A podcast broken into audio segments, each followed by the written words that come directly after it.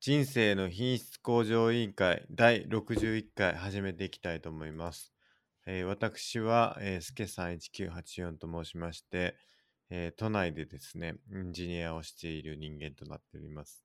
えー趣味はですね、読書なんですけれども、最近は、あの、100分で名著の、えーなんだっけ、あのー真理の言葉と、えー、般若心経と最後の言葉っていうあの仏教の関連のやつを今読んでいてまあその話もしできたらなと思うんですけど仏教のことあまり知らなかったんで非常に勉強になってよかったなと思っているのがありますあとはえーっと自己研鑽が結構好きだってことが最近分かってきて、えー自己研鑽も結構いろいろやってますという感じですね。はい。で、一日外出力班長がですね、えーバイブルになってますが、最近出てないのかなまあなんか最近また出たら読みたいなと思ってます。どうぞよろしくお願いします。はい、D マゴットです。関東のとある会社で会社員やってます。哲学は大好きで、哲学で大学も卒業しました。あと格闘技は大好きで、グラップリングっていうネザの格闘技やってます。あとゲームが大好きで、最近はリーグオブレジェンズとかやってます。あと人生の目標は悟りを開くことです。よろしくお願いし ます。 急に来たな。ちょっとこれ毎回言ってこうかなと思 って。急に来たからびっくりしちゃったな。はい。なるほど。はい。ちょっとそれも詳しくして聞いていきたいんですけれども、はい。えっ、と、まあ、そんな2人でですね、えっ、と、やっている、えーポッドキャストなんですけど、まあ、どうすればですね、人生を豊かにできるかということを探求して、あの、模索していく、まあ、そんなポッドキャストになっております。で、公式サイトの方が、scrapbox.io スラッシュ IQOL という、えー公式サイトがありますので、まあ、そちらもよければ、えーご覧いただければ、えー、といろんな各界でどんな話をしたのかということが見えるようになってますと。で、あとは、えっ、と、ハッシュタグが、シャープ i q l というハッシュタグをつけていただければ、えーそちら、お便りとして、えーご紹介させていただければと思いますので、えーどしどしつぶやいていただければと思います。あとですね、ツイッターの、えー公式アカウントが、IQOL2019 という、えーアカウントでやってますので、えーそちらもよければフォローしていただければと思います。以上ですね。はい。じゃあ、やっていきましょう。で、僕、あれなんですよ。おとつい誕生日で36歳になりました。おめでとうございます。ありがとうございます。はい。おとついということは何はい日ですか、 3月23日ですね。なるほど。はい。おめでとうございます。ありがとうございます。はい。なんいかろい、ろ、はい。感想ありますか36歳、はい。感想ですか。36っていう数字は結構いいなって思いますね。と言いますと。なんか、なんか良くないっすか割り切れるし。なんかそうですね。平方、平方数でもあるし、はい。なんか12の倍数っていうものなんかいいなって思いますね。はい。なんで僕、年男なんですよね、今年。12なんで、ああ、僕ネズそミう年なんかですけど。。はい。そう。で、ネズミ年で、いい感じですね。はい。 36かって去年は思ってたんですけどね、35歳の時は36ってちょっとあれやなと思ったんですけど、はい。まあ、いざなってみると、いいもんだなっていう感じはありますうね。ん。すけさんと僕が出会ったのは何年前ですか ?5 年くらい前かな。もっと前ちゃう。もっと前ですか そうだっけ ?5 5年から。年前ぐらいですすか。はい。だと思います。そんなもんですかいや、もっと前な気しますけど、6年ぐらい前ちゃいます。ああ、かもしれないです。はい。うん。真さんおいくつですか今29ですね。ああ、いよいよ30歳が見えてきた感じですね。来ましたね。えいつで、いつ30になるんですか僕、誕生日8月です。じゃあ5ヶ月後ぐらいはい。に30歳ですかいよいよ、はい。あの、真さんが、そうです。なんとなんと、どうです かうーん。感想なし。特に特に何も。特に何も気負ってるわけでもなければ嫌なわけでもなあくそうですかはい、そうですか。まあ、皆さんね、誕生日迎えますから。はい、えー、1年生きてたれば、生き一年生きれば、絶対誰かは、誰かはっていうか、絶対に一歳年取りますからね。はい、これだけは間違いないんで、やっていきましょう。じゃあお便り行きましょはい。1つ目。う。はい。じゃあ、どうしよう。僕いきますか。お願いします。えー、孫さんの言葉に勇気をもらえる人もいるだろうなと思いました。助さん派の考えがほとんどだと思うけど、あと、俺も仕事面白いと思ったことないな。そこは孫さん派っていう、あの、仕事についての転職の回ですね。はエ。ピソード59 59。ですか。はい。そのご感想をいただきました。この勇気をもらえるっていうのは、はい。どの部分出すかな出すかなとか言って多分、正社員だ、そんな首切られないからみたいなとこだと思います。ああ、そうか、そうか。はいで、その次のお便りも多分同じことだと思うんで、はい。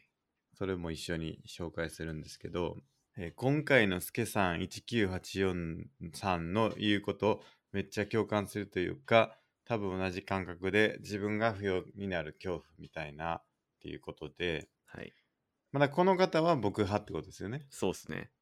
えーだからその人がほとんどというかその自分がどんどん不要になっていくんじゃないかみたいなのはまあ結構みんな思ってるんじゃないかって思うけどはい。まあもごさんはいやそんなことないよとはい。いうことで、まあ、勇気を与えてるんじゃないかってことですね。はい。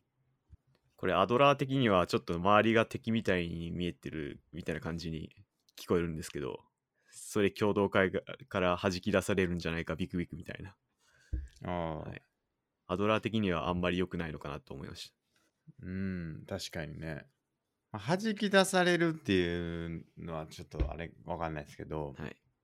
難しいですね。だから、何なんだろうな。アドラーはもう生きてるだけでいいと。そして、うん。周りは仲間であるとうん、思うそりべゃしそうとです言ってると思うんで、だからそんな仕事がなくなってさよならってなることはないんじゃないかなっていう僕のこの楽観的な考えですね、うん。まあ、確かにそうですね。まあ、多分ね、生きていけると思い ますよ。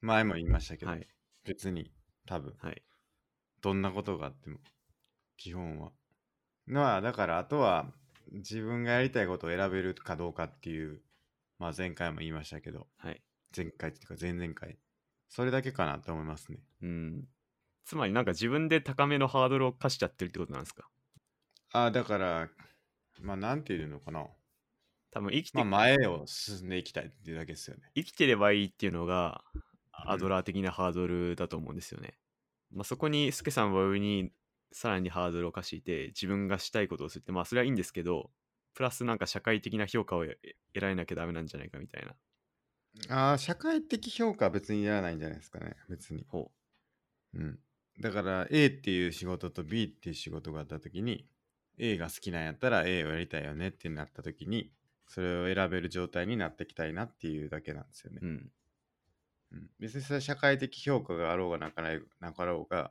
まああった方が選びやすいとかはひょっとしたらあるかもしれないですけど、はいまあ、交渉力とか、まあ、そういうのはあるだろうなと思いますけじどゃね、あつまりスケさんが恐恐れてるのって何なんですか えなんかやりたくないことをやるってことですねなるほど はい外圧によってやりたくないことそをう強制されるんじゃないかみたいなそうこれしかできないよねっていうあなたはこれしかできないじゃないですかって言われて確かにそうですねってなってそれをやってるっていうのがはい結構辛いんじゃないかなって思いますもうそこはもう嫌われる意志力じゃないですかうん、相手の期待にまあだから沿わずに生きる意志力、うん、あまあそれでやっていければいいですよだかはいらそれやっていけるためには能力がある程度必要じゃないかなというところですねうん、その能力っていうのはその他人から求められてる能力が持たなきゃならないってことなんですか他人から求められる能力が必要かどうかはい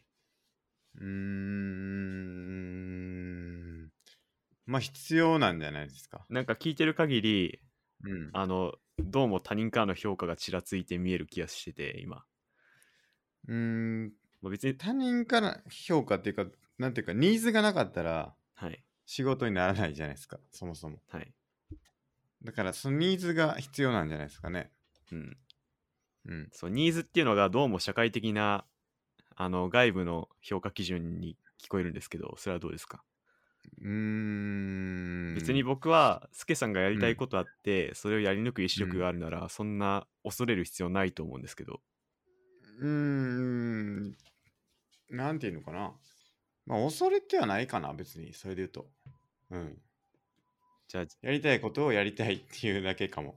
単にで、そのためには、あのーやるべきことを今やらないといけないなとは思いますね。じゃあこのお便りでもらった自分が不要になる恐怖っていうのはあるんですかまあ、ないっすね。ない。うん。ないです。僕は、僕はそんなに不要にならないはずなんで。お便りくれたあなた、スケさんはそんな感覚なかった です。いや、違う違う違う。そう、そうじゃないんですよ。そうじゃなくて、そうじゃないんですけどね。。そうじゃないい。そうじゃないですよね。と言いますと、まあでも何もしなければ不要になるんじゃないですか。はい。やっぱり。と思いますけどね。うん。そこはなんか恐怖を感じるかどうかっていうと、はい。まあ、恐怖があるから、その恐怖にとらわれてやってるかっていうと、それはそうじゃないと思うんですけど、はい。結果的に、まあ前を向いて生きていくことによって、不要ではなくなるだろうと。うん。いうポジティブな捉え方かもしれないですけどね。マドラー的には、外部のニーズを満たせてないから不要になるんじゃないかなってビクビクして、それに基づいて何か行動を起こすのは良くないことですよね。そう。そうじゃないとそ思ういます、じゃない。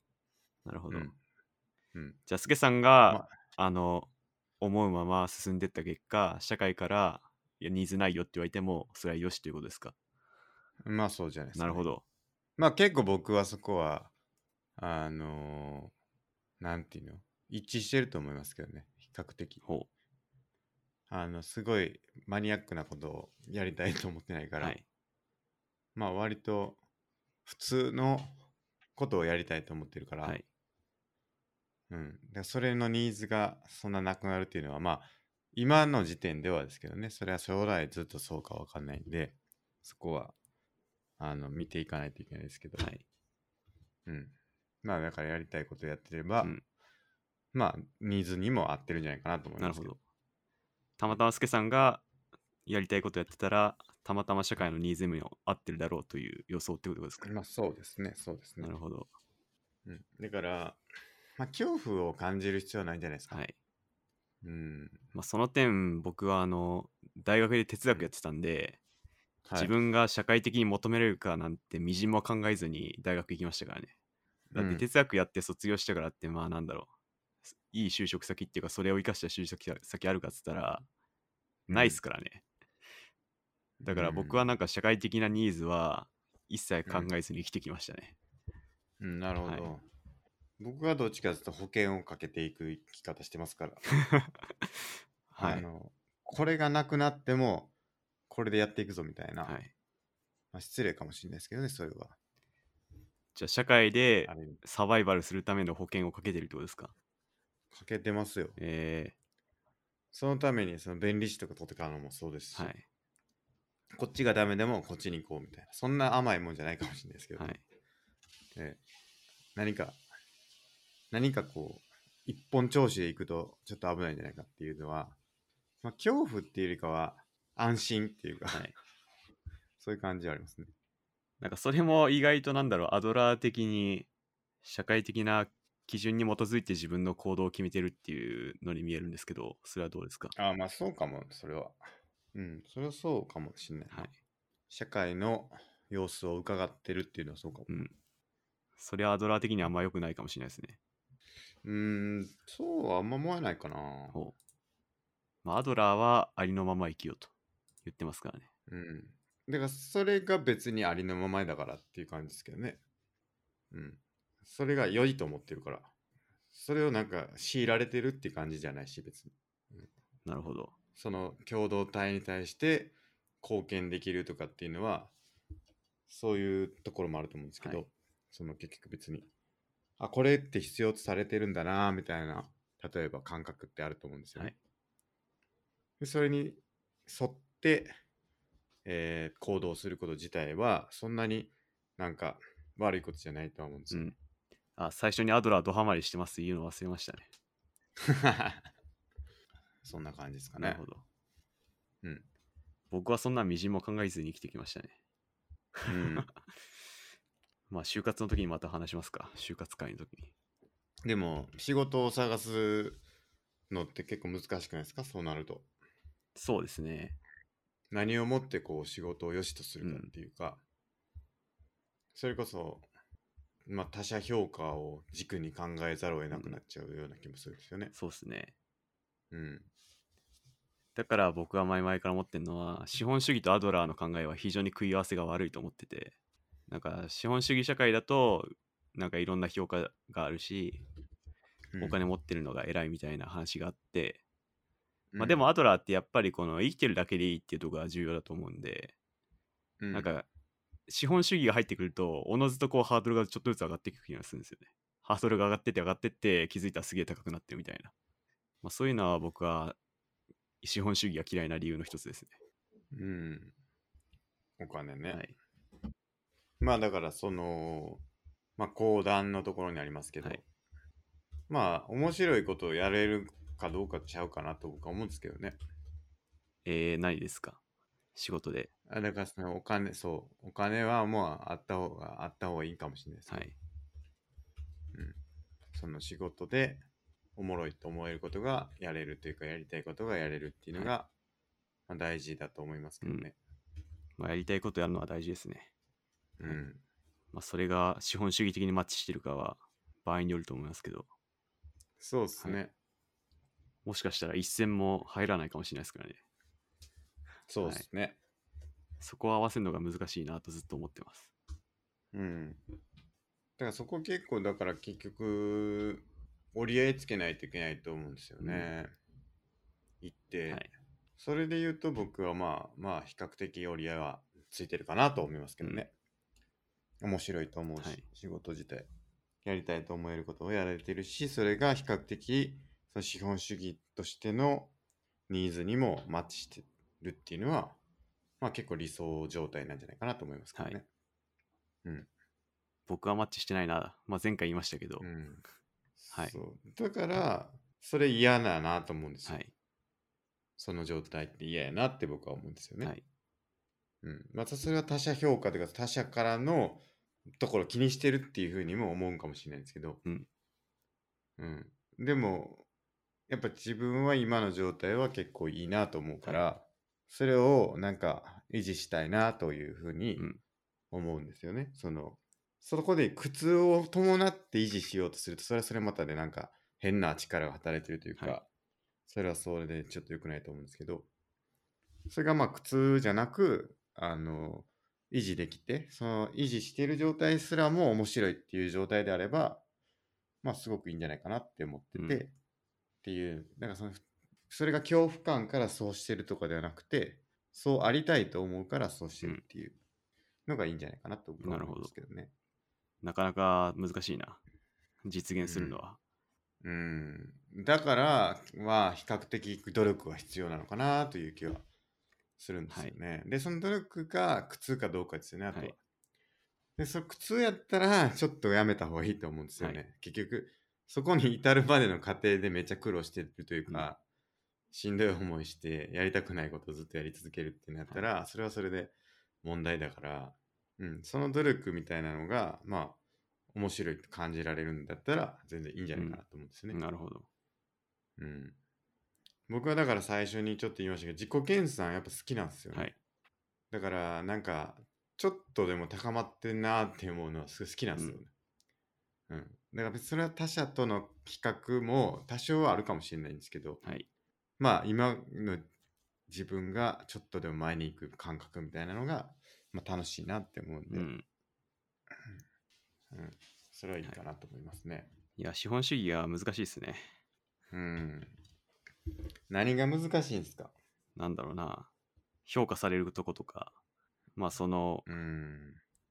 いろいろハードルが高くなってしまうとことかえでもその評価されても気にしないはいわけですよね。はいで給料が下がってても気にしないわけですよね。であれば別に資本主義が別に何だっていいってならないですかうーんそれ気にしてるからこそそこはやっぱ嫌だって思うんじゃないですかね。なんだろうなな存在自体が嫌うんけど結局その、まあ、嫌ですってもお金があるから、まあ、生きていく上にうんなんだろう、向き合わざるを得ないっていうのがうん結局それはどん詰まりになっちまうっていうのが非常に非常に嫌ですね、うんだからやっぱりそこは気にしてるってことですよね気にせざるを得ないですねうんはいなんでそれが嫌です でも多分そのそこをもう超越した人もいたわけですよね昔いました 誰ですかいたんじゃないですかそのだから結局お金とかまあそれこそブッダとか悟り開いてますよね明らかに、あのめちゃ地位とか資本とかお金もめっちゃあったけど全部捨てて、出家してやってるじゃないですか、それっていうのはもうなんか完全に超越してるような気がしますけど、うんいいっすね僕も悟り開きたいです、うん、で悟り開いたら多分資本主義とか別に気にしなくなるんじゃないですか。いやーどうだろうなで、それどうだろうなってなってる時は多分悟り開けてないんじゃないかな、多分。まわあかちらょっんけとど。悟りはいろいろ考えがあるんでまた後ほどは話しましょちょっとその悟りの話はちょっと聞きたいですね。ということで、はいまあ、あれですね、いろん、まあ、ここは結構いろんな考えがあるっちゅううこはといですね。うん。まあ、仕事面白いって思ったことないって話ですけど、い、や、面白いと思ってた方がいいっすよ、やっぱり。いいのは間違いないですけどないんですよ残念、そうですね、はい、なんでなんですかね。なんでなんですかねまあ前回も言いましたけど逆に面白いのあれば全然いきますっていうねはいことなんはでい、なんか、楽しいことってあるじゃないですか。はい別に仕事以外でも。それともななんか共通点みたいなのある気がするんですけどね。うんありますかねうん分解していったら、なんか僕は結構仮説立ててそれがうまくはまったらおもろいなって思うんですよね、仕事とかだったらですけど、はいこうなんちゃうかなみたいなの考えて実際それやってみて結果どうやったみたいなのを答え合わせするみたいなのとか、はいまあそういうのは楽しいなと思いますけどね、やっぱね資本主義がちらつくのが嫌なんですようーんまあそれもなんだろうな結局あの雇われだしその雇われてる中でもあれやれることってあるあるくないですか、はい、あると思うんですけど僕はそのううんまいとこ見つけられてないですね、うーんなんか自由度は結構大事だと思うんですよね。なんかもうこれをこのやり方で絶対同じやのにやれって言われたら思んないと思うんですよね。はいでもなんか目的だけ与えられてこういうことやりたいんだよねって言われて、うんでそれに対してなんかいろいろ試行錯誤考えてえこれめっちゃいいやん俺天才ちゃうかみたいな感じで思ってやれたらまあ楽しいなって思いますけどね。まあそれが仕事になればいいですけどねうん、でも結構仕事ってそういうことなんじゃないかなって思うんですけどね。そうっすかうん。てかその人の価値創造みたいなとこだと思うんですけど、ある仕事をこの人に頼むとこの人に頼むやったら、うんみたいな話だと思うんですけど、そこでなんか相手の期待というかかこれぐらいでやってくれるかなみたいなのをあの超えられたらおもろいなって思いますけどね。なるほどうん、すげえなーって思うう自分で思うみたいな、はいこれめっちゃすげえやんって、はい天才ちゃうかって思うようなことができるとすげえ楽しいなって思うんですけどねそういうのないですか、ないっすねいや正直言ってこれ元も子もない話ですけど、寝たりゲームしたり格闘技してる方が楽しいですもんなんかそれとややっぱ比べちゃうとはありますねまあ、寝るのはあれかもしれないですけどゲームって結構似てると思うんですけどね意外に、かもしんないですね仕事ってうんはいなんかこれやってよって言われてるから、はいゲームも目的は示されてはいて、でそれの目的に対してどう最短でというかたどり着くかみたいなとこあるから、結構似てると思うんですよね、結構こう人間って天の弱かなってたまに思いますね。こう言われたらやる気なくすし、自分からやったら楽しめるしみたいな。はいはい、まはあい、結局仕事って、まあ、報酬を払われてやらやらされてる感がまあ比較的強いと思うんで、自分でゲームやるよりは。はい。なるほどんかそこで、なんか嫌な気持ちが出てるのかなとはたまに思いますね。うんうんうんまあだから前も前話しましたけど僕はゲームと仕事の境界線をなくすっていう試みやってるんで、プライベートとはい仕事を一緒だはと思う戦略を取ってるんですけど、それはうまくいってますかそうですねうまくいくときはうまくいきますね、うん何やったらいいか曖昧なときは結構難しいかもしれないですね、課題設定というか、僕課題設定が苦手なんでこれ前も言ったかもしれないですけど課題設定が苦手なんでなんか自由にやっていいよって言われたら、はい何しようってなっちゃうんですよねはい。だからそれは結構苦手かも、ある程度こうゴールというかやりたいことを言ってもらってあそれやったらこうやったらうまくいきますよみたいなのを、うんまあ問題解決する方が僕は得意でその方が楽しい、はいで問題解いてだから問題解くのが好きだから、はいまあ問題解いてる時はすごい楽しいですよね結構具体的な問題ですよね。うんそうですね、なるほど。仕様を、まあ、僕はエンジニアなんでなんなんかこの仕様をやりたいこういうことやりたいんですよねみたいなのを、まあ、プランナーからもらった時に、こうやったらめっちゃ効率よくできますよとか、そのまあ、そういうソリューションを提供できてそれがうまく実装できると楽しいって感じですかね、じゃあ、スケさん、プロデューサー的な、なんだろう、やりたいとかはないですか 例えば、売れるアプリ作ってとか言われたらどうですかあー結構苦手は苦手かもしれないです年1億円稼ぐアプリ作ってって言われたら。いやー無無理っすねなるほど。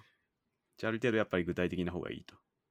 そうっすね、でなんか細かく細かく全部決められてたら思んないですね、うんある程度抽象度高めでもらえた方が僕は好はいきはいかはな、吉なにやっといてぐらいが一番好きですね、い。なる ほど。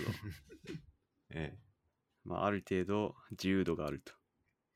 はえい。そうっすねなるほど。って感じかな、次のお便りいきますかじゃあ、お願いします。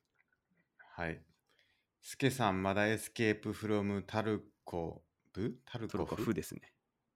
タルコフやってないんですか、ってことで僕これなんか聞いたことあるんですけど、うんやったことないですねまあ、これゲームですね。超ハードコアな、うんしゅ FPS ですね。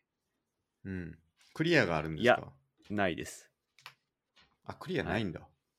一人用一人ではないですね。オンラインで他の人とやる感じです。オンラインはいで、敵がいい、敵はププレレイイヤヤーで。ーですね。はい。あ、P、PVP ってことああ、そうですねか。 PV、そうへえですね。PVP がき、まあ、基本的にそうです。なんか聞いたところによると、その、死んだら、死んだら、はい。なんか武器とかが全部あなそうそうくなるって。今まで、すごく、今までっていううんか、それでゲットしたアイテムが全部パーになるっていう。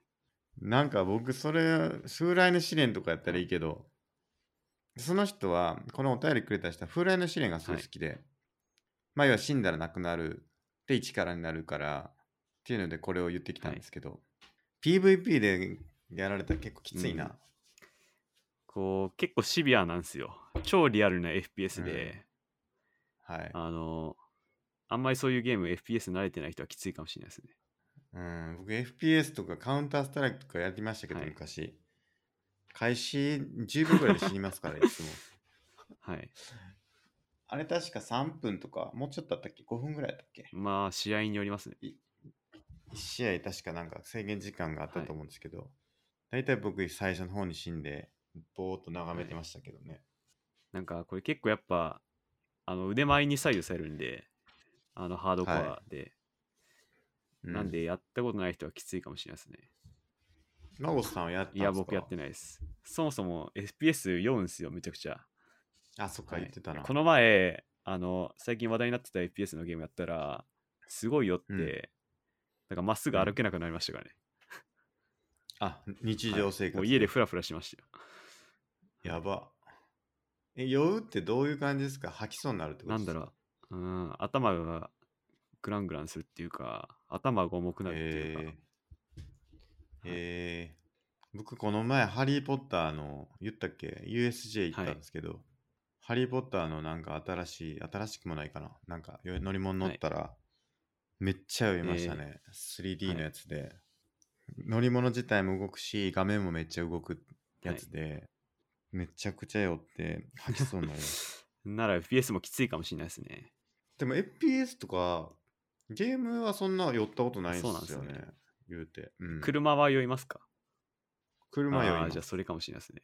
うん、なんか乗り物酔いとかのはいはい方がするかな、映像酔いはそんなしないかも、逆に僕は乗り物酔いは一切しないですね。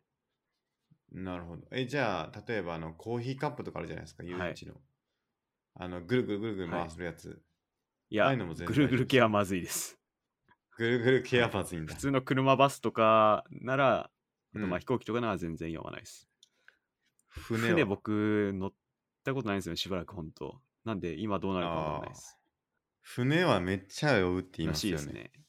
しかもその、うんでかいフェリーとかじゃなくて、なんか小さめのだとすごい酔うとか言いますけどね。荒波にはい揉まれて、はいはいはいこれちょっとやってみたいけどそんなハードやったら無理や な何を目的にやるんですかこれはなんかゴールってあるんですか、明確なゴールはないですけど、基本的にアイテムを取って、あと相手を倒して、なんかアイテムをまたゲットして、それでなんかレベルを上げていくんだっけな。だったと思います。なんかギャップとか出そうっすけどね。なんか強い人はずっと強くなっていくわけですよね。ああー、まあ、すかもしれないですね。マッチングどうなんだろうな。まあもしかしたら、上手い人は上手い人とかもしれないですね。どんどん減ってきますよ ね。はい。えぐいな。 はい。なるほど。ちょっとじゃあこれは気になるけど、僕がやるかどう かわからない。正直あんまり、うん、全然やってる姿が想像できないですね。はい。なるほど。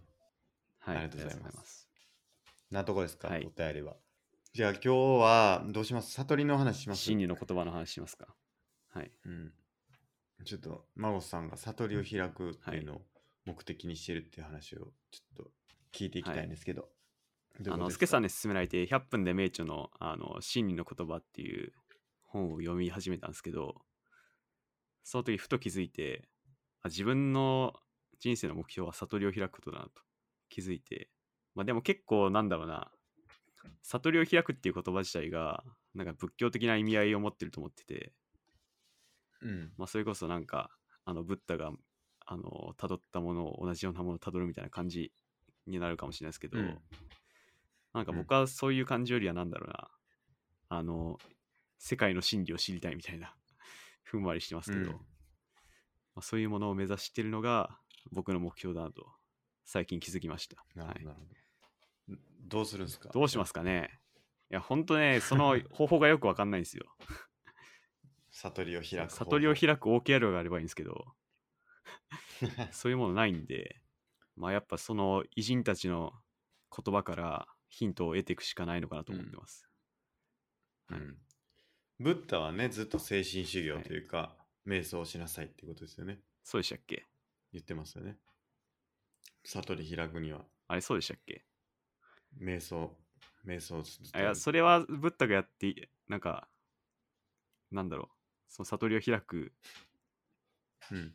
過程だったと思うんですけどうん。多分その教えを広めた時はなんかもっと理論的に教えてたと思いますねはいあ、そうですね。ブッダのその教えと、はい教えに従ってやりなさいよってことですよね、確か。あと、サンガに入れっていうのと、はその、そのみ、みなんか3つ、仏と、はいブッダの教えとサンガみたいなのが、あの仏教の要素だっていうふうに書いて仏ある。法そうですね三法と言われる仏法、そうそうそう。あの聖徳太子が言ってた仏法そうですねうん、そうそうそれを大事にしなさいっていうのがブッダの教えでした。うん。僕はあんまりよく知らなかったんですけど、仏教のこと。これ見て結構ちょっと勉強になりましたそうね、ですね。僕やっぱ、ブッダの教えが好きですね。一番最初の教えが。釈迦の仏教そっうそうそうていうやつですね。このはい本で言ってる。僕もそっちが好きですね。なんか、大乗は仏い教とかは超越的なち救済者とか不思議な力をこう借りてブッダのところに行こはういみたいな、そういう感じですもんね。まあ、種類としてはなんかアドラーっぽいんですよね。この人生に対してどう考えてどう立ち向かっていくかっていうのがなんかブッダの最初の教えもアドラーもだいぶうん。まあ、言ってることはちょいちょい違うところありますけど、でも、その方向性とうんしては似てんじゃないかなと思ってます。うん、かなり似か似てるなと思いました、僕も。まあ、でもやっぱブッダの方が厳しいですね。って僕は思ってます。うん。あの、ちゃんと勉強しろみたいなことも言ってますし、はい はいあ。の生きてるだけでいいよなんて一言も言ってないですから、ブッブッダは。確かにね。あと、因果応報とかっていうのは結構違うんじゃないかって思う、違うんじゃないかっあてーいうか、はいはい。どう考えるかなっていうのは思い読んでて思いましたけどね。結局これってなんか決定論というか因果があって応報というか因原因があるっていう 考えじゃないですか。だから物事は全て原因と結果でつながってるっていうのはまあアドラーとはちょっと違うのかなって思いましたけどね。なんか私が読んでる限りは、その確かにブッダは、その世界には全て原因と結果の因果則があるっていうのは言ってますけど、なんか別になんかアドラーのその人間の意思に関する原因う論ん、とはなんかまた違うんじゃないかなって思ってて、ああそうですね確かにはい確かに。確かになんか何でも理由があるよっていうなんかもうちょっとふんわりしたもんじゃないかなと僕は今思いながら読んでます。はい。はいはい確かにそうかはもいしれない、うん、何かにこう原因を見出すみたいなこととはちょっと違う感じはありますね、あとははい無名っていう言葉があったと思うんですけど、そのまあ全部の、まあ、煩悩をどんどんどんどん減らしていくのがブッダの言ってることだと思うんですけどどんどん減らしていきましょうってこと言ってると思うんですけど、まあ、その煩悩の大元となる一番の元が無名であると言ってて、その無名っていうのは知恵がないことっていうふうに言ってて、あの知恵って何かっていうとその物事を正しく合理的に考える力っていうふうにはい。言ってんですよね。これがだからある、あるがままをちゃんと捉えなさいよはいってこと。で、これはなんかかなりアドラーの言う自己需要とかとうん近いなっていう感じはがしました、ねそうですね。学ぶことの少ないものは牛のように置いていく。はい。肉ばかり増えて知恵は増えないと。 いうこと言ってます、ね。非常に恐ろしい言葉ですね。イランの人がビクッとするんじゃないですか、これは。はい、本当ですよ。で、ダニング・クルーガーみたいなこと見てもますもんね。愚かなものが自分を愚かであると自覚するなら、彼はそのことによってはい賢者になると。そこはなんか、ソクラテスっぽいなと思いましたね。はい、そうですよね。でこのはい辺全部一緒ですよね。なんかその流れとね、そうですね。で、その、まあ、世の中で起こっていることとかを正しくありのまま捉えるっていうことがやらないといけないっていうのが結構言ってるから、こそブッダは結構その論理的にというかロジカルに結構世の中を分類していたっていうのがあるみたいですね。まあ、非常になんか、読んでて思うのは、ブッダは非常にロジカルだなっていうか、概念を作ってるなって思いましたね。あの、うんうん僕はたびたび出してるドゥルーズは哲学というのは概念を作ることだっつっててその概念を作って、この人生とか世界のことを解明しようとしたのがこのブッダの考えであって、まあ、そういう点で非常になんていうか、宗教というよりは哲学的じゃないかなって僕は思ってますね。うんはいまあそうですね。全然哲学じゃないですか、まあそうですねこれは。なんかその後、その教えを広めようっていうんで、なんか大乗仏教やら、なんかちょっと変わっていたというか、その祈ればいいんだっていうはい感じになっていたから、なんか変な感じになりましたけど、そこは全然違うなっていうのを思いましたね。そうなったのはどうやらやっぱその最初の仏教は難しかったっていうのが原因らしいですねどうやら。うん、まああとはなんかそういうことができない人もいっぱいいたはいっていうことが、まあその難しかったっていうのもそうだしその環境的にというか、結局そのブッダの言うやつはそのサンガってあの出家して財産全部捨ててもう木の実もないまま托発のなんていうんですかあのあのはい器だけ持ってサンガにジョインしてやっていくっていう厳しさがあったから、ちょっとやっぱ無理やなって思う人がいっぱいいたっていうのがはい書いてありましたね。多分それがあったからどんどんいろいろ変わってって最終的には鎌倉仏教の浄土宗とか浄土真宗になったんじゃないかなっていう思ってます。うん。うん。はい、そうっすよね。で、その、なんだっけ、般若心経とかも、あれは僕知らなかったんですけど、大乗仏教のはい流れのものですよね。あそうなんですかまだそっち読んでないですよね僕そう、だから般若心経ははいそうなんですよね。まあ結局その密教系って言われるその天台宗とか真言宗とかで、まあ重用されるらしくて、でなんかあの般若心経ってなんか構成があの3つぐらいに分かれてるらしいんですよ。序文とその満そのなんていうか本体はとい仏文っていうその最後の締めみたいな部分にはい分かれてて、どういう風になってるかってその序文でその釈迦が瞑想に入ってるんですね。その入ってる時に観音様が観音菩薩がそのブッダの第一弟子のシャリ師っていうのに教えを説くらしいんですよはいで教えを説いた本体がその後出てきてで最後のその締めのところで釈迦がこう目を開いて「うんその通り素晴らしいね」みたいな感じでその観音様が言ったことをあの認めるみたいなことをやることによってあのブッダのお墨付きを得たというような構成になってるらしいです。なるほど心境は。だから、で、その本体の方で教えてる内容っていうのが、結構、その、なんていうんですか、ブッダが言ってたことを否定する内容になってて、で、それも否定してるけど、ブッダがあの認めたから、それは、あの、新しい教えとしていいんだみたいな、そういう感じらしいですね。じなるほどだから全部がそのブッダはなんて言うんでしたっけ18なんとかっていうなんかいろんなこう理論を、まあ、それでねあの救われる人もいるというか、まあ、どっちがどうとかっていう話じゃないよっていうふうにこの本には書いてありましたけどね、大乗仏教も大乗仏教でいいし、釈迦の仏教は釈迦の仏教でいいと、あの空っていうのが出てくるはいとその三夜神教の中にもでその空っていうのがその大乗仏教の空とその釈迦の言う空っていうのが全然違うよっていうのがはいあって、で釈迦は結構その精緻な論理思考の持ち主でそのこの世の本当の姿を理解するためにそのいろんな方法でさっき言ったみたいにその分類をしてたと。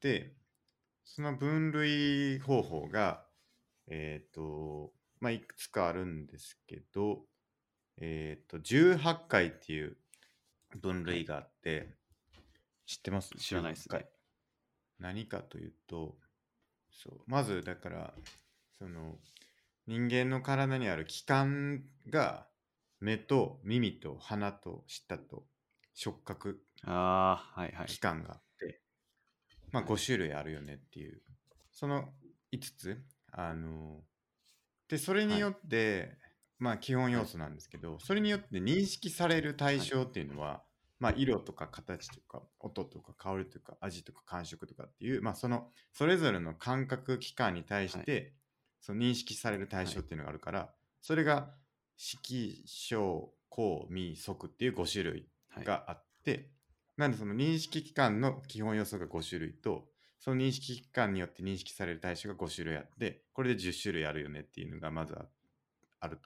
でもその人間の認識っていうのはその肉体上の感覚だけじゃなくてその心の何かを思い浮かべるみたいな認識があるから、まあその心の感覚っていう「い」っていう認識機関を加えるのとあとはその「い」に対してそれを、えー、と思い浮かべられるそのかその自分の心によって認識される対象のことを「法」って呼んで、まあ、そのそれぞれ6種類ずつで10人に分かれるからそれが12章ですっていうのが、まあ、うん分かれますよというのがあってでその12のさらにあの12章っていうのがまず1個あるんだけれどそれに対して18回っていうのはその認識機関とのその認識機関としての心によって生み出された認識そのものを別で外出しする。これなんかよくわからなかったんですけど、あの、なんて言ったらいいかな、その、書いてるかな。だから66に分かれるよねっていうのの、66の、さらにその間に6個あるっていう、それがね、ちょっとよくわかんなかったんだけど、なんだっけなちょっと見ていこう。なんかバグっとんな、これ。なんかもっとね、わかりやすく書いてたんだよな。ああ、そうか、わかった。その、認識する側と認識される側があるじゃないですか。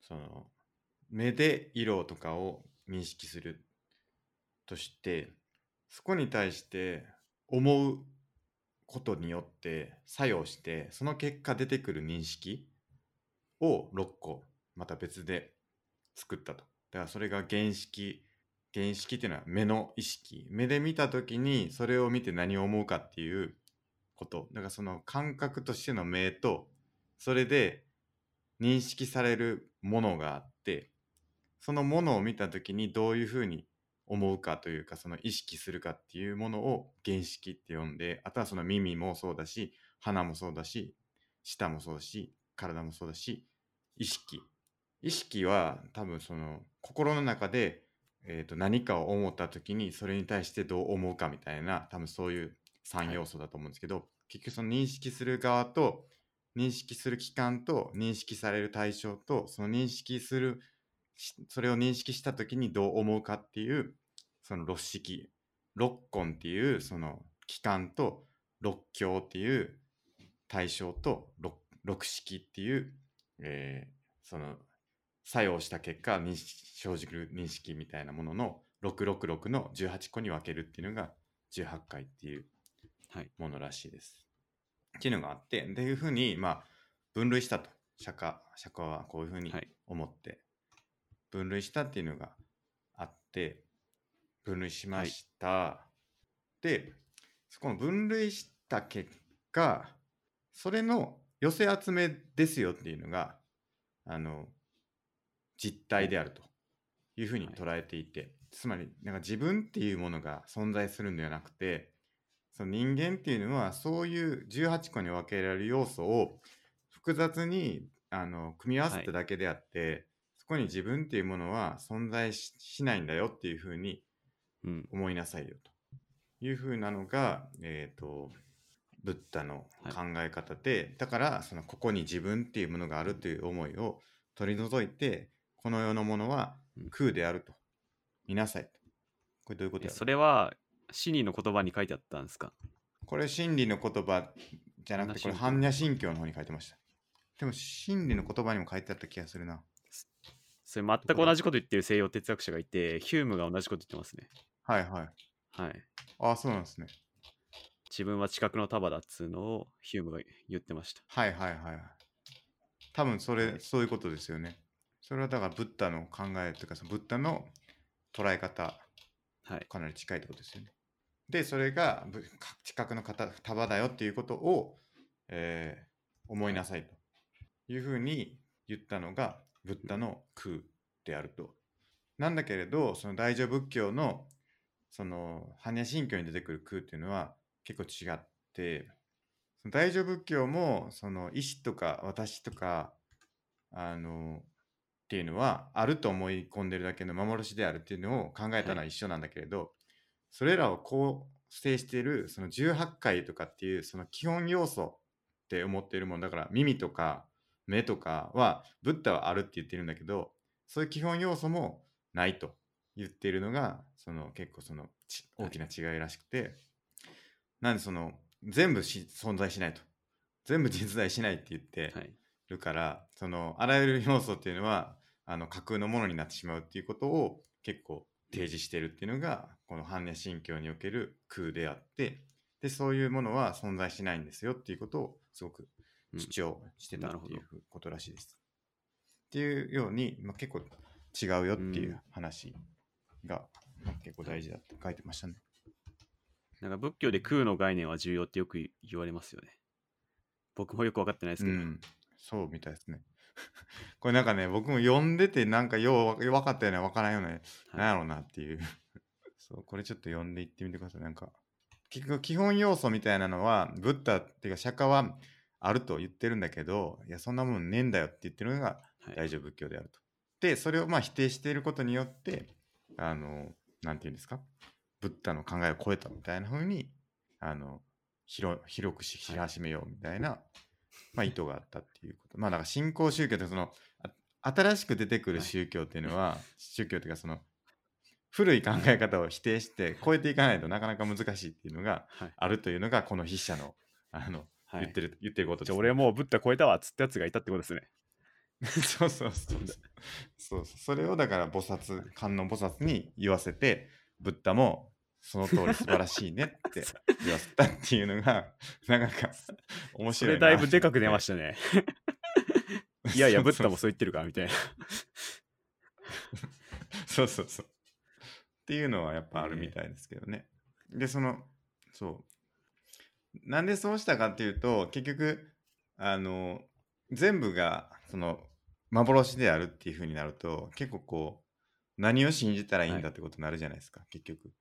だから、そこで出てくる、その人知を超えた、あの、神秘的なものっていうのが存在するんだっていうことを、まあ、言うためにはそういう風に言わないといけなかったってことなんですかね。まあそれがなんか正直民衆向けっていうか、まあ、受け狙いな感じがしちゃうんですよね、僕は。 はい。 まあ、そたそうですね。まあ、ちょっと僕も大乗仏教のことそんな知らんのに 怒られるんじゃないかっていう。 ままああ、僕はこの本読んでそういうふうに理解したってだけなんで、そこはちょっとあの、間違ってたらすみませんっていうことをちょっと先に言っておきたいまあ、その点僕僕はなんか哲学的に考えてるブッダの言葉が好きだなと思ってますね。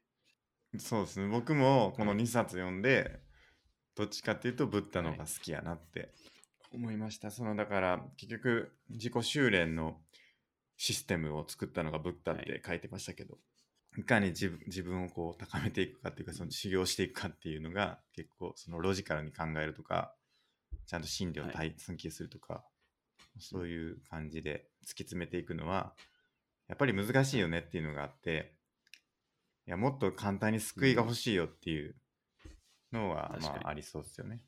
こうお手軽感を求めちゃうとこね。 それ言ったら大丈夫かなってありますけど。 うん、そうだからその無無無無明、はい無無明とか全部そのブッダが良しとしたことを全部無ってつけてるみたいですね。あの薬無無明人とか、内視無老子とか薬無老子人とか、老いもないみたいな感じで全部否定して る。それもだいぶでかく出ましたね、そ れ。えーっていうことらしいですけどね。はいっていうのを見て、はいへーって思って、こんなん知らんかったなと思って、なんか聞いたことあったけど、般若心経とか、そんな風になってたんだっていう。まあでも本当最初のブッダのわかりました考えが難しかったっていうのは学問的に言われてることですね。あの日本の、の仏教のあの学問的な第一人者の中村はじめって人がいてその人が確かに言ってましたね、仏教は難しかったからあの最初そんな広まってなかったみたいだからその最初のブッダとかは別に宗教宗教家とかじゃなかったっていう風に書いてましたね。な確かにそうっすなんねのインストラクターみたいな、その自己修練のため のにインストラクターみたいな人やったっていう風に書いてました、その最後の言葉の。そのだからお弟子さんっていうか、その一緒に行ってた人も別にブッダをこう崇め立つるみたいな、あ崇め立つま、ん立てまつるみたいなことはなくて。はいじゃあまあ僕うもんそういう方向なのかもな、うん。悟りを開くっつってるけど、うん、メンタルマスターを目指すみたいなことなんですかあもしあ、れないですそうねかもしれない。メンタリストですか、 メンタリストを孫っと どうですか、まあそういうことそういうことかもしれないですねねあとなんか仏教の最初のブッダが言ってる悟りって、はいなんか輪廻転生からあの一抜けするのが、えはいはい。あのー悟りっていうことらしいですね、そうみたいですね。涅槃。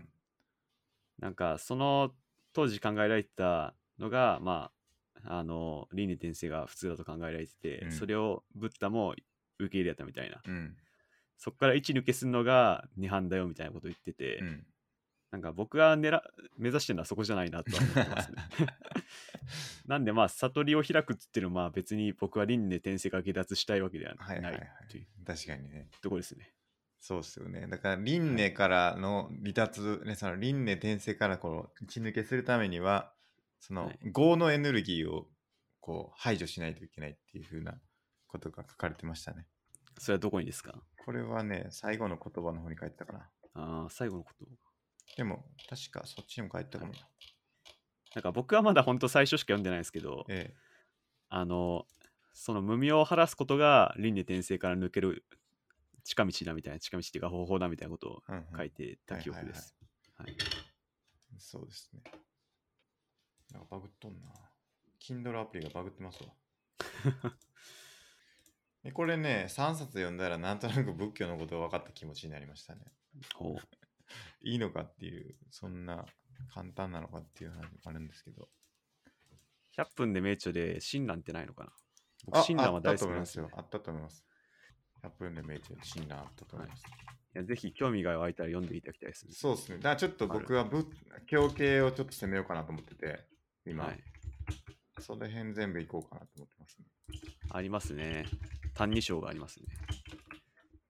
結構、親鸞はアドラーチックだと思いますね。うーん。なんか生きてればいいよみたいな。いいっすね。はい。えーっと、僕がちょっとまとめたんですよね。人生の必須向上委員会に、あの、100分で名著のやつがあって、あ、そうや、今日忘れてた100、100リストやるの忘れてましたね。最後にやりますか。えななんかやったかっつう話なんですけど。診断は読みたいのと、あとは何だろうな、あー、法華経はい。とか、その辺がなんかちょっと仏教系のはい。やつかな。結構いいのあるでしょう、なんか見てたら。そうですね、あります、サね。ルトルの実存主義とは何かとかもありますね。はい。いいっすね。ね多分これ全部押さえたら結構いいと思うんですよ。はい。と思って やり始めたんですけど、まあ、まだまだ先が長いですね。いいのは間違いないですけど、結構あり ますよね、関数そがう。そうそうそうそうなんですよね。あと何かあったかな ?100 分、その、心理の言葉で、これいいなって。えーっと、えーっと、ブッダは29歳で出家したらしいですよ。あーまさに僕の、 あ、僕の年齢で出家したらしいですね。生まれ変わりですね、これ、どうやら。ちょうど、あの、悟りを開くためにね。うん。はい。まあ結構、ブッダが言ってる悟りへの道って、OKR チックだなとは思いましたね。ほう。まずこれをやります。次にこれをやります。はいはい、これをやりますみたいな。その中に8個さらにやって、これをやります、これをやりますみたいな 確。かに確かに。結構理論的だなみたいな思いまし確たかに確ね。かに。なんか、瞑想のマニュアルみたいなのもあるみたいですね。あそうなんですこれちょっっと読みたいなって思ったんですけど、と。はい。その深い瞑想に入るにはその40種類ぐらいあるきっかけっていうのを使えっていうふうに書いててえ、そんなことまで言ってたんですかそうみたいですなんかへー真理のことあこれはあのブッダが言ったかどうかわかんないですけどその、はい修行の方法が結構事細かく書かれたものがあってえで土を見るとか青い色を見つめるとかまあなんか自分の呼吸に意識を集中するとかまーあなんそれかビパッサナーとですかビパッサナビパッサナーもそんな感じじゃなかったでしたっけああ、な確かにそうかも。で、そこのきっかけをまず使って、そこの風に、あの、きっかけ使って集中できたら、あの、部屋に戻るらしいです。ほなんか真っ青な色の円盤を用意して、それをこう目の前に置いてずっと見続けるらしいんですよ。で、頭の中でこの青青青みたいな感じを持って、う。はい。青一色になって、頭の中が。はい。したら自分の部屋にすぐ戻って、瞑想に入ると。うーん。っていうでずっとこう青が頭の中にあの一色になって集中する状態ができて、はい最終的にはその円盤がなくても別に自分の部屋に座ったままでもいつでも瞑想に入れるようにするみたいなっうん。ていうなんかそなのるほどきっかけがいろいろあってうんでなんか死体を見るっていう方法もあるみたいですね怖い。その現代ではその実際の死体を見るのが難しくなりつつあるのでって、はい昔は見るのそんな簡単やったんかって思うんですけど はいまあなんか難しくなってるからその死体を描いた瞑想用の図が用意してあることがあるらしいですそのタイとかスリランカとか、まあ、逆に今インターネットの時代だから結構逆に見やすくなってるかもしれないですね。うん、でだからそこに対してうわって不謹慎だっていうふうに思うかもしんないじゃないですかなんか普通に考えるとはい。でもそうじゃないよっていうのが結構そのなんていうかブッダの教えでもあって結局要素の塊でしかないから別はいにその死ん死んだ死体っていうのが別に何かっていうわけじゃなくてはい。それはもうなんかあの塊でしかない人間もそうだし生きてても、はい。あの塊でしかないからそこに何はいかはいこう特別な思いを持つってことが、まあ、そもそも間違ってるよねっていうのが、まあ、あうんったりするみたいですね。えだからそのブッダの死体とかをありがたがんなみたいなことを、まあ、言ったっていう話が書いてありましたよね。なんかほう。死んだ後にそのおぶなんかブッダの骨とかを埋葬したりとかはい。そういうことをやらんでええと。なんかそれをやりだしたのは変な話というか後の世界というかえなんか銅像を作ったりとかってー、はい。後の方じゃないですか結局ブッダはそんなことやれなんて全然言ってなくてみたいなそうですね。うんぶっしゃりですね。シャリ。うんシャリ知ってますシャリブッダの骨のことシャリっていうあーららししいんいでですすねけど、まあ、それから多分あの寿司のシャリが来てるらしいんですけど、確かに。えー、そうなんだまあ、そのなんか、ブッダの骨がかあちこちになんか、はいはいあのーなんだ、あがめ立て祀られて、はいいろんな塔が建ったみたいはいはいあーはいはいはいな。はい。それがぶっしゃりとかはいはいはいらしいですよ。なるほどなるほどはい。なんかそれがなんか日本に来るって言って、はい。名古屋かどっかに来て、あ、そうなんですか。えーその骨がえそれはしばらく結構大人気やったみたいなことが書かれてましたねー、本の中にそうなんですね。生きることは苦であるって言ってるのが面白いですよねやっぱりはい。孫さんそっこぽいなと思ってが確かに、そえそのこと言ってました、僕。違うか あれ、一言も言ってたか言なっ。てないか 生きることは辛いとこの資本主義社会あー資本主義は辛い ですよ。でもなんだろう、そこはアドラーと結構、なんだろう態度っていうか姿勢に差が出てるなと思いましたね。うーんアドラーは今から幸せになれるっつってる一方で、はいはい、ブッダはなんか苦しいっつってて、うん、まあ、ここ比べるのは面白いかなって思ってますね。確か生きること苦しいって言ってますからね、はい。なんかその、あの、姿勢はまあ似てると思うんですけど、結構考えてることはちょいちょい違ってるなと思いますね。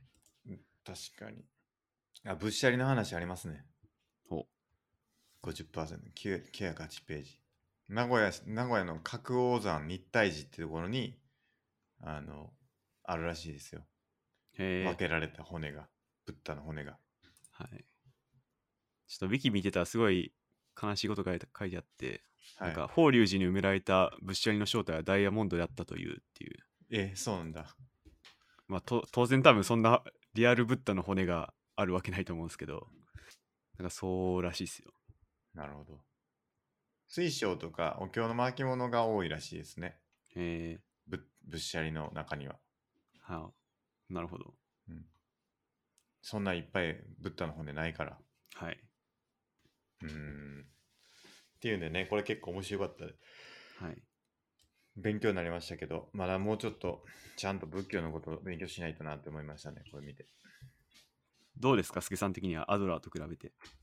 ああ、僕、社会の仏教をちょっとやっていきたいなって思いますね。あの、結局、瞑想とかを僕やってるから、今、はい。はい。その辺は結構、ありのままをちゃんと捉えるっていうことはやれやれるやれるようになるといいなっていううん。感じがあって、まあ、アドラーもいいんですけど、僕はどっちかというと仏教の方が好きかもしれない。うん。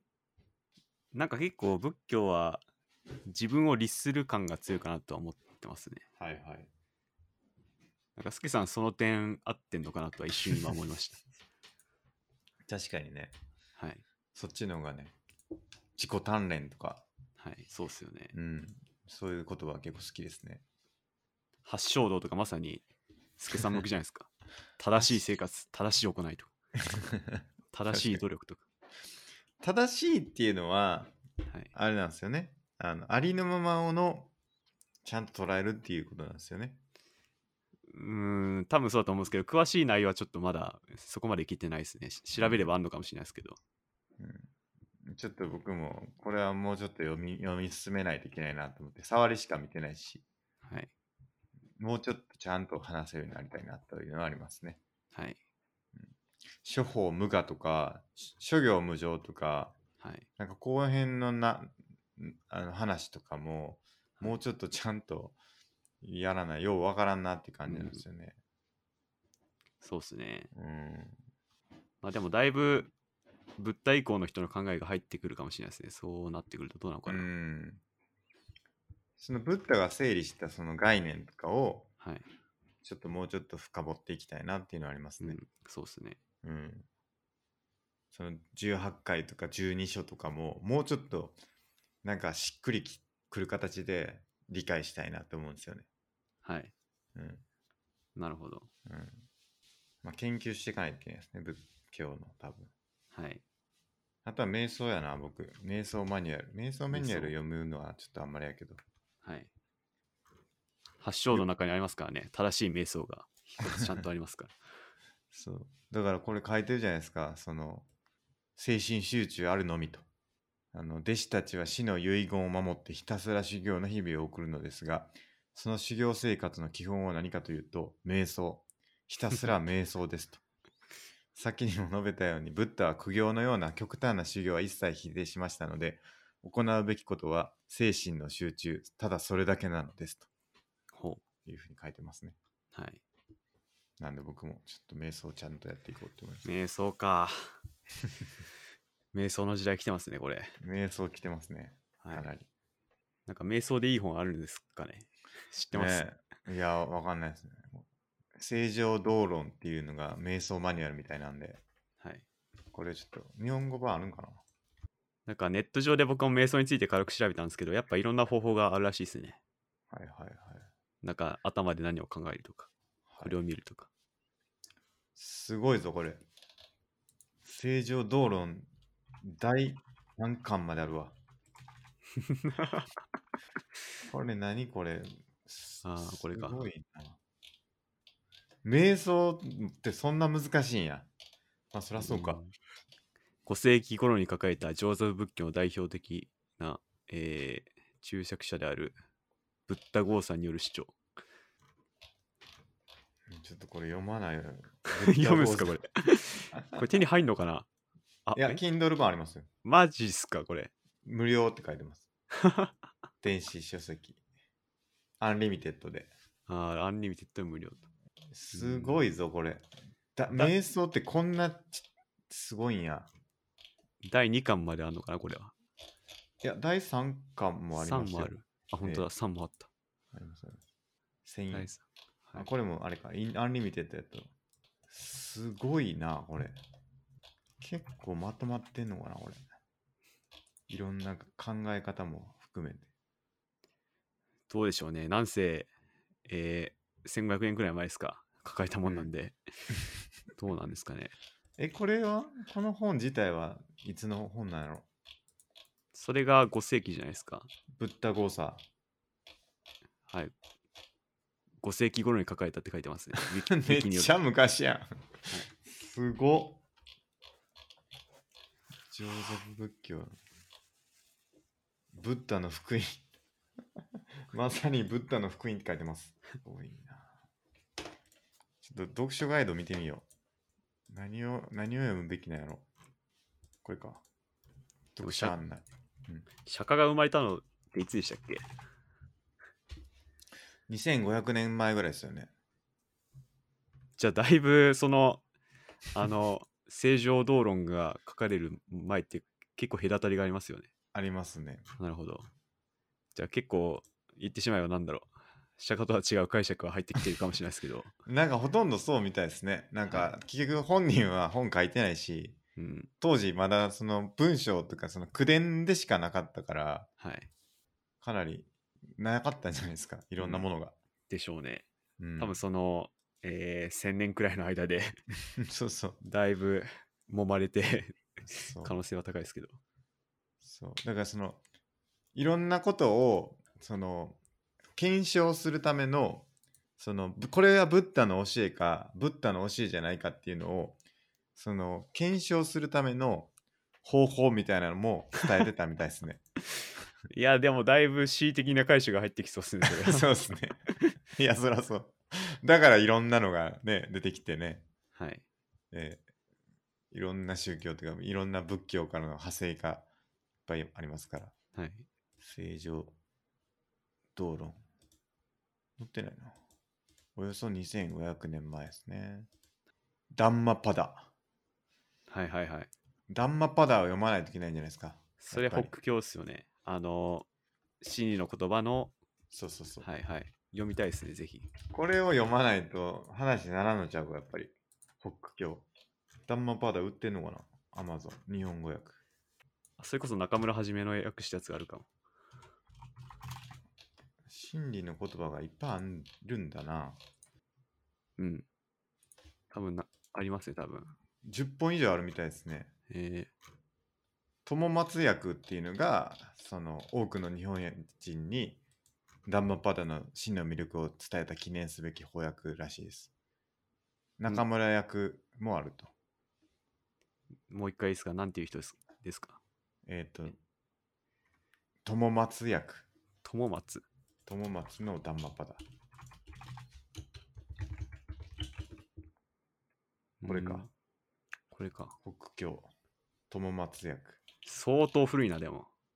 これいつ ?1985 年。はい。僕が1歳の頃ですね。はい。多分中村はじめ、いや、でもこれも古いな。中村役。 1978年。どれを読むかやな。藤田役っていうのもあるみたいですね。ほう。まあでも手に入れやすいのはその中村はじめ役の方が手に入れやすいかもしれないです。なんか、いいですか Kindle があるんで、あ、Kindle あるのいいですね。あと、スッタニパータの方もあるらしいんで、はいはいはい。それも Kindle であるんで、うん、確かにはい確かに。これにしますか、じゃあ、真帆さん。そうですね、この100分で名著を読み終わったらもうこれいきますか。これ何ページどれぐらいやろう結構分厚そうですね、これ。えー、394ページ。あ、全然意外に、スタニパータ、スパニパータとダンマパダと、はい。まあ、ちょっとダンマパダ一旦買っときます か。ブッダの真理の言葉、はい。中村はじめ役。はい。買いますワンかクリッ。クで。えーワンクリック。じゃあ僕今買いますす。ちょっとこれ。 Kindle 版。これにね、チャレンジしてね、こそ。はいなんでね、そう。悟りを得るためにね。やっぱ現状にたどるというか、現状に当たるっていうのはやっぱ大事ですから ね。はい。まあ、そこにあの学ぶことが少ないものは牛のように置いていくと書いて ると。そうですそうね。肉ばかり増えて知恵は増えないと。やばいで書すいてね。えーちょちゃんとやっていかないといけないですね。はい。ちょっと瞑想の本もちょっと僕、Kindle Unlimited で買っとこうかな。正常道論ですか。正常道元も。道論か。はい。えーこれ、正常道論って読むんでいいのかなあウィキあ、違う。ウィキペディアだと、症状道論らしいですね。正常道論か。はい。あ、やっぱ2部がなんかビパッサナー瞑想に関してとか書いてるらしいんで、あ、2部って2巻ですかあーうんそういうことかも。いや、なんだろうな、その現、現中における分け方で2部、第2部が、ビパッサナー瞑想らしくて、ああ、なるほど。やっぱそこに繋がってくるんだ。はでなんか第1部が禅情サマタ瞑想っつうものらしいですよ。まあよくわかんないですけど。はいはいはい。聞いたことあります、それ。まあ、なんでまさにその今ブームのビパッサナーのうん。現状なのかもしれないですね。わかんないですけど。確かにそうですね。は正い常道論。上座部仏教っていうのは何なんですかね調査仏教なんか100分で名著で書いてましたね。えーっと、タイやミャンマー、東南アジアに根付く。うん。なんか修行を重視するような感じだったと思いうまーす。ん、なるほどな。い結構近いんですよね。多分釈迦の仏教と結構近いんですよね、おそらくね。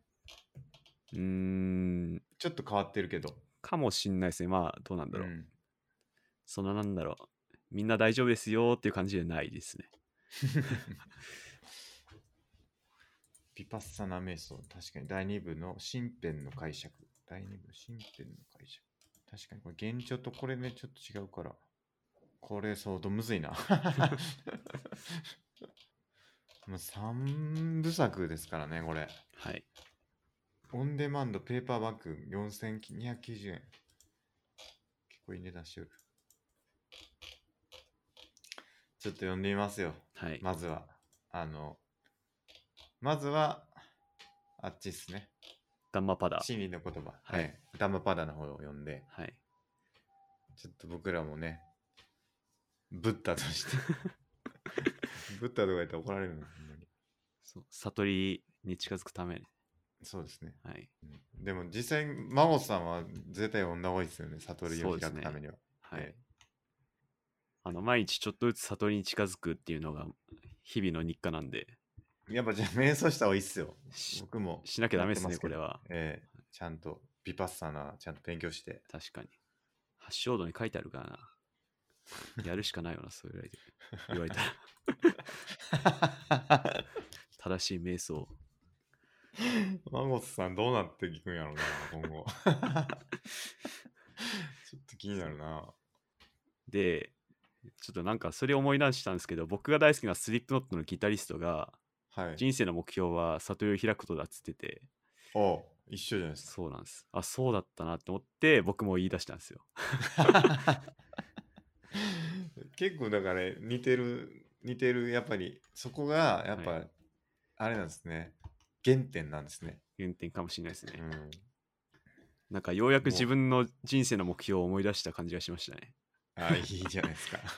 長いこと忘れてた目標を。うん、この資本主義にちょっと揉まれて、はい。ちょっと忘れてたんじゃないですかそう。ですね。心が濁ってましたね。ええやっぱり。こうようやくアドラー的にこう自分が目指す方向が分かりましたね。うん。いいですね。はいやっていきましょう、それ は。ということで、瞑想すると。はい、やんないとな。うん。ちょっとじゃあ100のリスト軽く確認して終わりますか。はい。どうですか、孫さん。えー、ちょっと待ってくださいね。あのー整理しなきゃダメですねっていう、前から思ってるんですけ ど。うん。整理しないとダメだな、本 当に。やばいな。1個3月までにっていうのが1個ある あの、もう残見りつけてしまった。 もう1週間もないですね。 ないやばい、これ。やばいな、やばい、やばい、これ。まあ、ちょっと本のとこは整理しないですね、特に。うん。あのー最近読んだやつをまあ追加したりとか、これから読むやつを追加したりとか。ダンマパダとかもないですもん。はい。ないですね。やばいな。ない。ない。ないです。この前、 嫌われる勇気を読むっていうのを追加してたから、はいそれは達成してましたね。お素晴らしい。あと、100分で名著をね、ちょこちょこ読んでて、はい。まあ、今日話しましたけど、はい。あ福沢諭吉の学問のすすめとか、心理の言葉とか、般若心経とかはい。読んでるんで、これはまあいいんじゃないかなと思いますね。はい。うん。順調に進んでいってると言えるんじゃないですかね。はい。僕はそんなもんか、でも、良くないね。良くないですね。うん。まあ多分良くないのは、こう、形骸化してるのが良くないんでしょうね、多分。そうですね。こう、変えろって言ってますからね。え OKR ーは。ちょっとこれ変えましょう、僕ら。はいちょっと責任持って。ですね。 63回は、ちょっとじゃあ何を変えたかっていうのを話すことにしましょそうしましょう。うん。はいちょっとこれ良くないですねう。。はい。はい。やっていきましょう。はいもう一回。はい。もう一回気合い入れてやりましょう。はい。はい。じゃあ今日はそんなところですか。えー、はい。はい。じゃあ本日もありがとうございました。ありがとうございました。